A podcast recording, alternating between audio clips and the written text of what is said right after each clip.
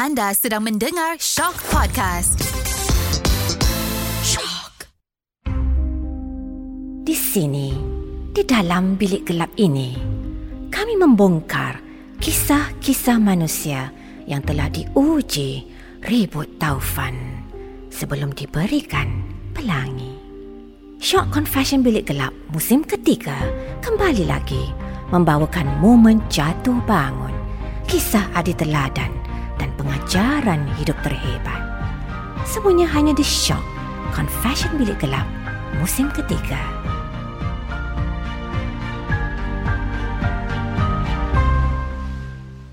Hai, bertemu kita lagi dalam podcast Confession Bilik Gelap musim ketiga. Bersama saya, Rosie Haslinda Nasir menemani anda.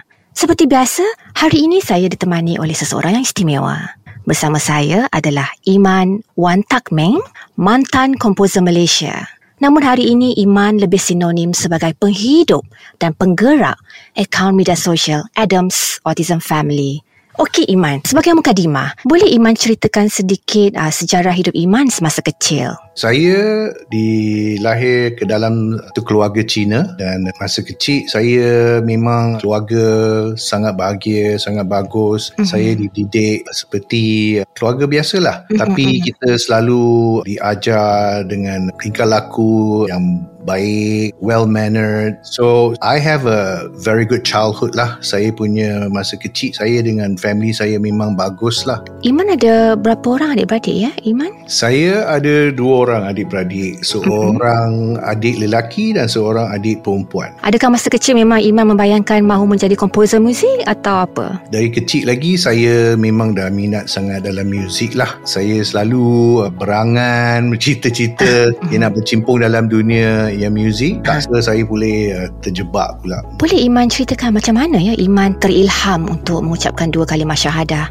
Saya rasa dari kecil lagi saya adalah seorang yang uh, sentiasa percaya kepada Tuhan. Masa hmm. saya kecil dulu, mak bapak saya mereka adalah beragama Taoism. Bila saya dah masuk uh, sekolah rendah, saya punya aunty ya. Dia seorang Kristian. So masa itu dia, dia selalu ajak saya pergi Sunday school. So saya pun macam seronok lah nak ikut lah sebab boleh keluar kan. Aunty saya bawa saya pergi ke gereja. Lepas tu kita dengar cerita-cerita of the Bible semua. Dan di sana saya mula tertarik kepada konsep yang percaya pada Tuhan. Dan saya mula rasa selesa. So jadikan cerita saya dah jadi seorang Kristian secara tidak langsung. Secara tak langsung. Saya dah jadi Kristian terikut-ikut. Saya punya aunty sehingga saya masuk remaja. Saya selalu pergi ke church semua. Dan saya ada satu niat ya.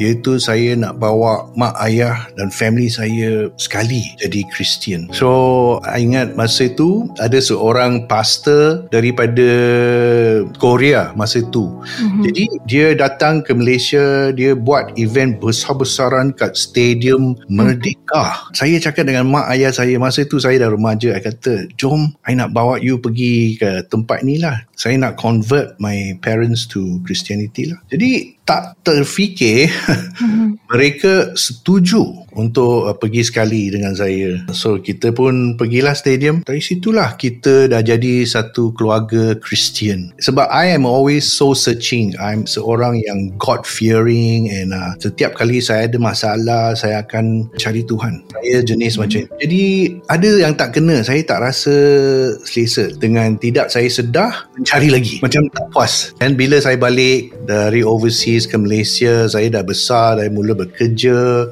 saya dah mula kenal ramai orang first time saya dah ada kawan Melayu masa saya mm-hmm. kecil kat sekolah mm-hmm. tak ada ramai kawan Melayu saya tak exposed to the Islam ataupun Malay culture so bila saya dah besar saya berkawan dengan orang Melayu dan ter, saya pula terjebak dalam dunia mm-hmm. music Melayu. So it's so weird, right? So I I got involved with Malay music. That means I terpaksa lah bergaul dengan orang Melayu dan saya mula ada banyak minat ya terhadap budaya orang Melayu, cara mereka hmm. sangat berbeza. So saya rasa selesa bila saya bergaul dengan orang Melayu, saya tak kenal sangat pun mereka very fast accept you, they welcome hmm. you. Tapi so kawan Melayu pada waktu itu Iman adalah daripada kawan-kawan industri muzik lah. Yeah, Atau ada lagi music. dari luar lingkup muzik ada juga ke tak ada? Muzik saja. Muzik ya? dan ya? juga ada lah. Dah mula lah sebab saya cakap terus terang sebelum saya masuk industri muzik Melayu, saya tak boleh cakap Melayu langsung. Tak bagus sangat lah tapi boleh lah berkomunikasi Masih. kan. Uh, tapi sebelum itu memang saya tak boleh cakap langsung. Hmm. Apa kenalan yang paling kuat memberikan pengaruh kepada Iman pada waktu itu? Dulu saya tak terfikir macam orang Cina boleh jadi Islam dan uh, saya selalu fikir Islam itu Melayu sebab tak ada orang berkongsi saya pun tak pernah jumpa orang Cina yang beragama hmm. Islam dulu. Jadi saya fikir Islam itu Melayu lah. So saya punya hmm. family pun fikir ke arah itu. So masa saya dalam industri muzik dulu kan, so kita dah nasyid dah mula famous kan tahun 90-an nasyid mula famous ada raihan semua so hmm. saya pun mula nak ke arah itu nak membuat album nasyid dan sebagainya hmm. so I, I need to know more kan I, hmm. I buat more research dan hmm. saya berkenalan dengan Ridwanti saya berkawan hmm. dengan dia masa itu baru saya terfikir ada idea eh hmm. dia orang Cina tapi dia Islam kan? So I I learn a lot dengan observe dia kan? Bercakap dengan dia. So kita ada buat satu projek lah untuk buat mm-hmm. satu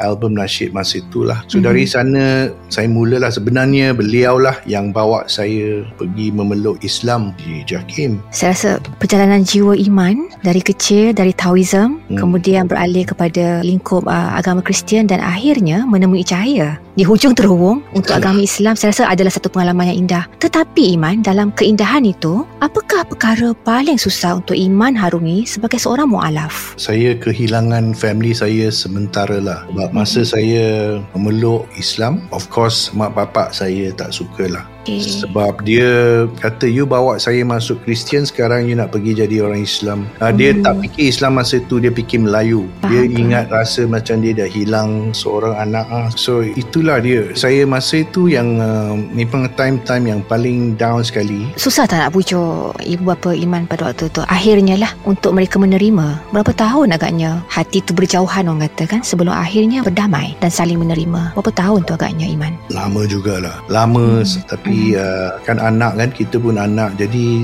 dia slowly kan come better and better. Mereka tak nak terima pun terpaksa terima. So kita kena banyak bersabar lah Iman pernah sebut ya pada usia 20-an Iman ada mengatakan bahawa macam ada vacuum macam ada ruang kosong dalam kehidupan Iman. Dan katanya ia ada kaitan dengan ayah Iman. Apa yang telah terjadi sebenarnya Iman? Sebab bila saya dah jadi seorang Islam sama lah macam saya. Dulu nak jadi Kristian saya nak bawa family saya masuk Islam juga tapi tak tercapai lah hmm. sebab ayah saya meninggal sebelum dia meninggal pun kita ada banyak sekali bercakap, debate, mm-hmm. berkongsi, dia cerita pasal Kristian sebab saya dah mula faham mm-hmm. dan mula tahu sebenarnya ada kaitan dan sangat-sangat very close knitted ya Christianity dengan mm-hmm. Islam yang bezanya mm-hmm. sebab orang Kristian ya percaya yang Nabi Isa itu Tuhan dan uh, dari situlah yang kita tak dapat untuk hmm. setujuan dengan ayah saya uh, tapi ayah saya dah mula saya bagi dia baca buku Nabi Muhammad buku kecil-kecil semua hmm. dia baca ke tidak Iman? dia baca pada waktu itu dia baca sebab I purposely dapatkan buku kecil tu dalam bahasa English punya hmm. so I baca lah sebab bukan mudah sebab masa tu tak banyak buku-buku dalam bahasa English yang Betul. mengajar mengenai Islam kan hmm. semua dalam bahasa Melayu dan my family family pun bukan fasih sangat dalam Melayu jadi mm-hmm. susah tapi ayah saya memang orang yang saya respect saya mm-hmm. memang look up to and I'm very close to my father jadi saya gagal lah saya tak tercapai niat saya nak bawa dia masuk Islam sekali so selepas tu dia dapat cancer masa mm-hmm. dia umur 66 dia meninggal masa umur dia 66. Saya dapat rasakan memang ada macam kekesalan ya dalam jawapan Iman tu. Kalau Iman boleh putar masa, apa agaknya yang Iman mahu lakukan semula sebagai orang kata bermula kembali, start fresh? Sebenarnya saya nak jadi seorang yang lebih bagus lah. Masa saya muda, mm. saya seorang yang sangat mencari-cari ya. Saya tak berapa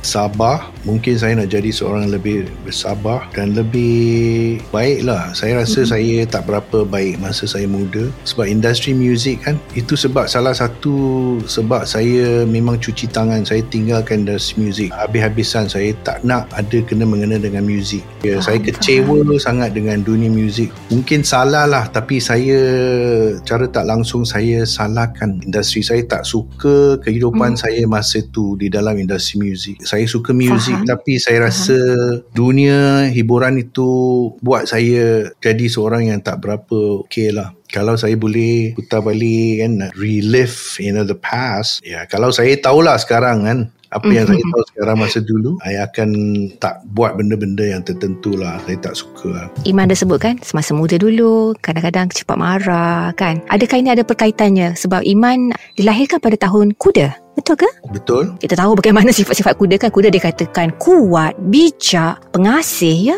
Jadi bagaimana iman memanfaatkan sifat-sifat positif ah, pada zodiak kuda itu ke dalam kehidupan harian iman? Sebenarnya saya tak terfikirlah ke arah itu. Tapi bagi saya kuda itu yang paling penting dia tak boleh dikurung lah. Saya uh-huh. daripada muda, saya jenis yang saya tak suka dihalang. Apa uh-huh. yang saya nak, saya mesti dapatkan. Saya uh-huh. akan usaha, saya akan buat kan. Saya tak suka orang menghalang saya. Saya jenis yang suka buat apa yang saya nak buat. Saya buat aja. Saya buat. Tidak suka disekat-sekat ya? Tak suka disekat ya. So sebab itu pun kadang-kadang jadi kelemahan sebab kadang-kadang benda itu salah pun tu kita buat juga kan. Saya degil time itu, that moment. Saya nak, saya nak. Saya uh-huh. tak ada fikir ini ni fikir itu kan spontan lah Okey Iman sekarang saya nak bawa para pendengar Confession Bilik Gelap untuk menyusuri kehidupan Iman sebagai suami dan sebagai seorang ayah kepada tiga cahaya mata. Boleh Iman terangkan secara ringkas siapakah insan-insan yang berada di bawah bumbung Adams Autism Family dan apakah hmm. peranan mereka, apa role mereka dalam bumbung Adams Autism Family?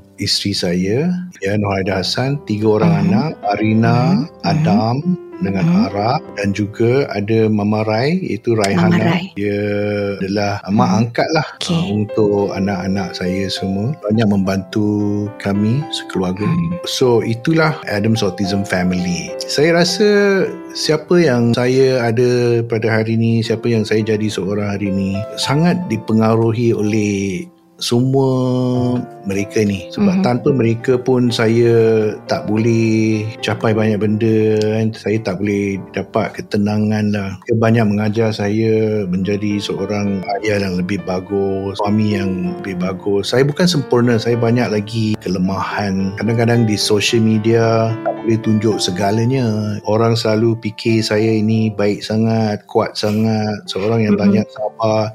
Mm-hmm. saya juga macam orang lain lain orang biasa-biasa kita ada time-time yang you know kita down time kita hmm. lose our temper saya nak pick up di situ bila Iman kongsikan bahawa sebenarnya apa yang orang lihat di social media tu kadang-kadang mereka akan berfikir bahawa oh Uh, Iman ni tabah, cekal dan kuat. Bilakah pada waktunya yang Iman merasakan bahawa hidup Iman berada pada titik yang paling rendah? Bukanlah paling rendah tapi saya rasa down lah banyak uh-huh. kali sebagai seorang lelaki kan kita punya tanggungjawab untuk mm. provide for the family you know bila saya hilang kerjaya saya saya hampir bankrupt tak ada duit lepas tu mm. anak saya keadaan dia macam itu isteri saya stres bila kita tak ada duit masalah yang ada dia akan elevate dia akan jadi lebih teruk so kita pun gaduh saya selalu gaduh dengan wife I I rasa masa time-time I paling teruk adalah masa I tak ada duit saya pernah susah saya pernah keluar dengan RM10 aja dalam saya punya wallet sebab memang mm-hmm. tak ada mhm. duit pernah pergi ke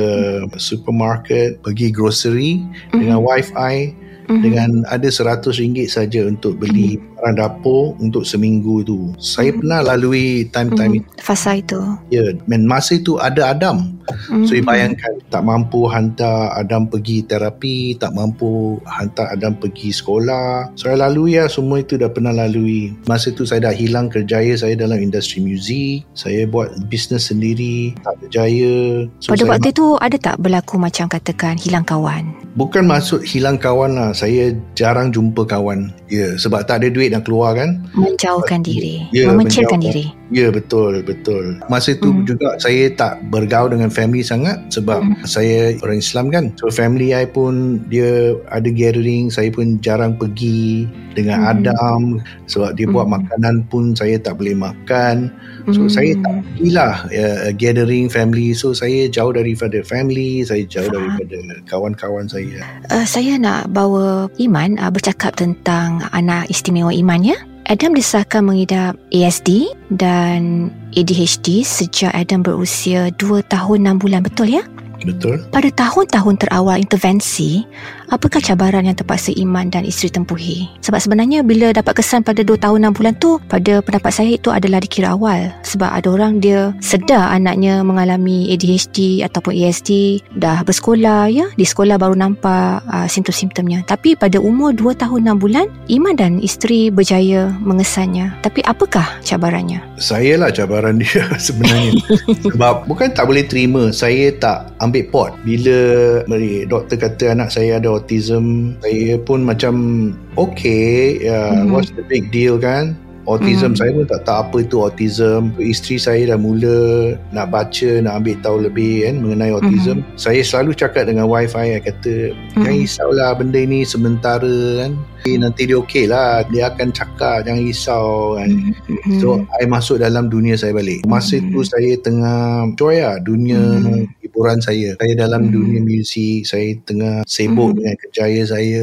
kan Saya tak ambil pot Sebenarnya masa Adam kecil dulu Umur dia 3-4 tahun Mhm. Saya jarang involve Ya, Hmm. wifi yang yang banyak involve So bila hari ni saya dengar Kadang-kadang ada Wanita-wanita yang cerita Yang cakap kan Husband dia Hmm. tak boleh terima lah kan ya, Sibuk lah Tak involve lah Dia kena jaga anak dia sendirilah Saya faham Sebab Mhm. saya pernah macam itu So saya rasa Hampir 2 tahun lah 2 tahun untuk saya mula rasa Eh, Mhm. ini rasa-rasanya keadaan anak saya Adam ini semua hidup oh dia macam ni. Mhm. Saya kena buat sesuatu lah. Maknanya dua tahun selepas diagnosis tu barulah Saya sedar, saya mula Sedar. terfikir nak ambil tahu, Hmm, Okey. nak dengar kan. Mhm. Dalam masa yang sama ya Iman, dikurniakan anak istimewa ni, banyak orang kata kan, orang kata bertuah sebab dikurniakan anak syurga. Itu adalah selalunya yang kita dimomok-momokkan ya, anak syurga, anak syurga. Bunyinya memang sedap di telinga kan Iman, tapi jauh di sudut hati Iman. Apakah yang selalu Iman pesan pada diri sendiri sebab saya selalu melihat dalam ceramah-ceramah Iman, Iman selalu menyebut bahawa it's not a free ride, there's a price to pay. Apakah harga yang telah Iman korbankan untuk kehidupan bersama anak istimewa? Adakah Iman pernah rasa sedih, sesal, terbeban? Apa yang orang kata itu memang benar, betul. Bagi saya, saya insan terpilih lah. Yang Allah sayang sangat. Yang Allah bagi saya anak istimewa. Bagi saya Adam. Tapi saya bukan terus-menerus faham anugerah itu. Saya bukan terus-terus rasa begitu. Jadi ambil masa melalui satu jangka masa sebelum saya betul-betul memahami ya dengan sepenuhnya betapa indahnya anugerah. So orang cakap itu benar tetapi mereka tak betul-betul faham sebab memang I cakap it's not a free ride kerana banyak pengorbanan dan Mhm. pengorbanan ni kan dia tak sama Mhm. setiap orang tau. bagi saya lah saya cerita ni adalah untuk hidup saya kan kalau orang lain mungkin lain sikit lah tapi bagi saya saya terpaksa give up my career saya terpaksa tinggalkan banyak saya punya social life. Saya terpaksa melalui kesusahan mencabar diri saya ke tahap yang saya tak terfikir. Mhm. saya perlu lalui it really took me to the limit untuk betul-betul mengenali diri saya sendiri rasa begitulah you cakap dengan saya hari ni saya dah sampai satu tahap yang saya boleh nampak tau saya faham Mhm. tapi nak kata lima tahun yang lalu Mhm. enam tahun tujuh tahun yang lalu saya bukan kat tempat ni saya Mhm. bukan tahap ini saya masih dalam proses so proses dia itu sangat susah sangat-sangat susah bagi saya masa itu tapi Mhm. sekarang saya fikir balik saya rasa bersyukur sebab Mhm. saya dapat peluang ya untuk mengalami kesusahan semua itu. Allah memang bagi saya segala yang saya lalui ini sebenarnya Mhm. untuk diri saya untuk perjalanan saya menjadi seorang yang balik ke fitrah jadi seorang yang insan yang lebih bagus mencari dia mendekati dengan Allah. As a whole lah. So hari ni kalau you tanya I I rasa very happy. I tak nak kehidupan yang lain. I tak ada regret ke menyesal ke. I tak ada macam rasa kenapalah saya mengapalah saya kena lalui benda-benda ni semua. Apalah bagi saya anak seperti ni. Saya rindulah saya punya dunia hiburan dulu dunia muzik. Hari ni saya tak boleh pergi sini pergi sana. Tak best lah tak ada tapi kalau you tanya I soalan ini 5, 6 tahun, 7 tahun yang lalu Saya akan dapat jawapan berbeza. Ya, jawapan yang Hmm. berbeza. Jadi, it's a process. Ya, Orang takkan faham kalau dia tak melaluinya lah. Uh, Iman, apa perkara paling mencabar bila Adam mengalami major meltdown? Mengawal diri saya, bila dia Okay. major meltdown, kadang-kadang Hmm. dia akan cederakan kita kan. Hmm. Jadi, bila kita sakit, kita akan jadi marah. Takut kita bagi So- reaksi pada dia ya? Ya, so saya punya fokus adalah tak nak marah. Saya memang Hmm. kena kawal diri Hmm. saya. Saya tak boleh hilang akal. Sebab pernah beberapa kali saya lenting, saya maki dia, Hmm. pernah pukul dia balik kan sebab Hmm. dia pukul saya kan. So itulah dia yang paling saya risau. Tapi Alhamdulillah sekarang dah tak ada macam itulah. Saya boleh kawal. Itu sebab you tengok kadang-kadang dia pegang tangan saya, dia sakitkan you know, kopek tangan saya semua. I tak kisah dah. I boleh tahan sakit dah. Satu soalan yang selalu bermain di minda saya ya bila saya membaca kisah-kisah Iman, melihat status update Iman di media sosial ya. Andainya satu hari nanti ya Iman, terjadi sesuatu kepada Iman atau pada Nur Haida, kepada siapa agaknya boleh disandarkan untuk menjaga kebajikan Adam? saya rasa Allah akan mengaturkan segalanya sebab selama ini pun saya boleh sampai tahap ini bukan kemampuan saya bukan saya pandai sangat bukan saya tahu segalanya bukan saya merancang segalanya dengan tepat sekalipun. Jadi kalau saya fikir saya akan jadi stres saya akan jadi pening kan.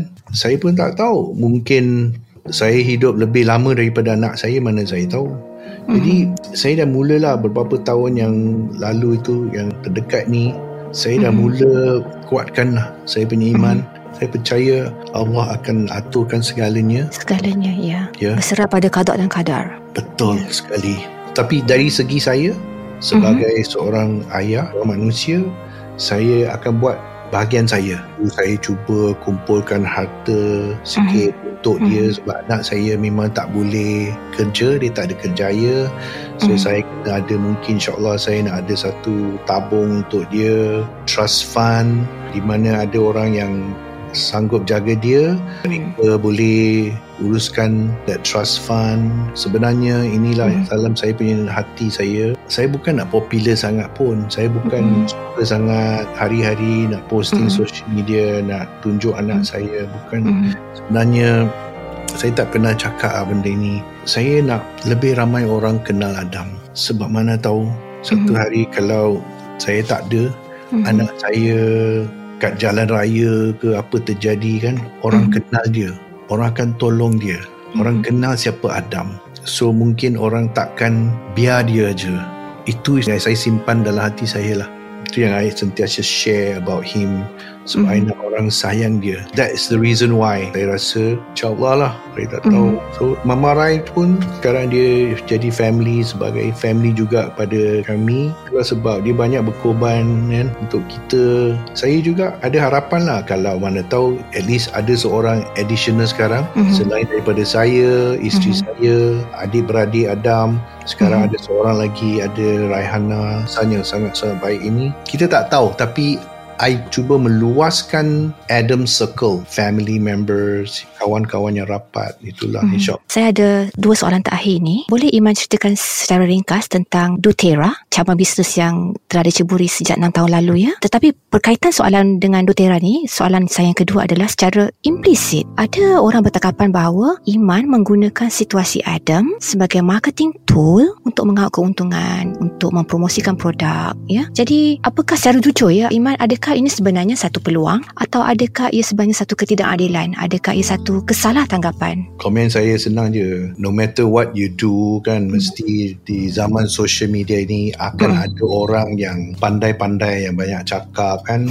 Mula-mula saya memang terganggu lah dengan you know hmm. komen-komen itu tapi saya dah tak kisahlah. So, itu hmm. biasa kan. So bagi saya Ya saya Bukan menggunakan Saya tunjuk Yang hmm. anak saya memang guna doTERRA Kedua Kalau kata Zaman sekarang Di social media Banyak syarikat-syarikat Produk-produk Membayar influencer Untuk promotekan yeah. produk mereka Adakah hmm. itu salah Jadi hmm saya ada seorang anak di mana orang ramai they are interested in his progress. Saya hanya tunjuk pada orang ramai yang Adam ini menggunakan doTERRA dia mm-hmm. dapat manfaat daripada gunaan doTERRA nombor satu. Mm-hmm. Adakah itu salah? Tidak salah saya rasa. Is secara natural saya buat benda mm-hmm. itu.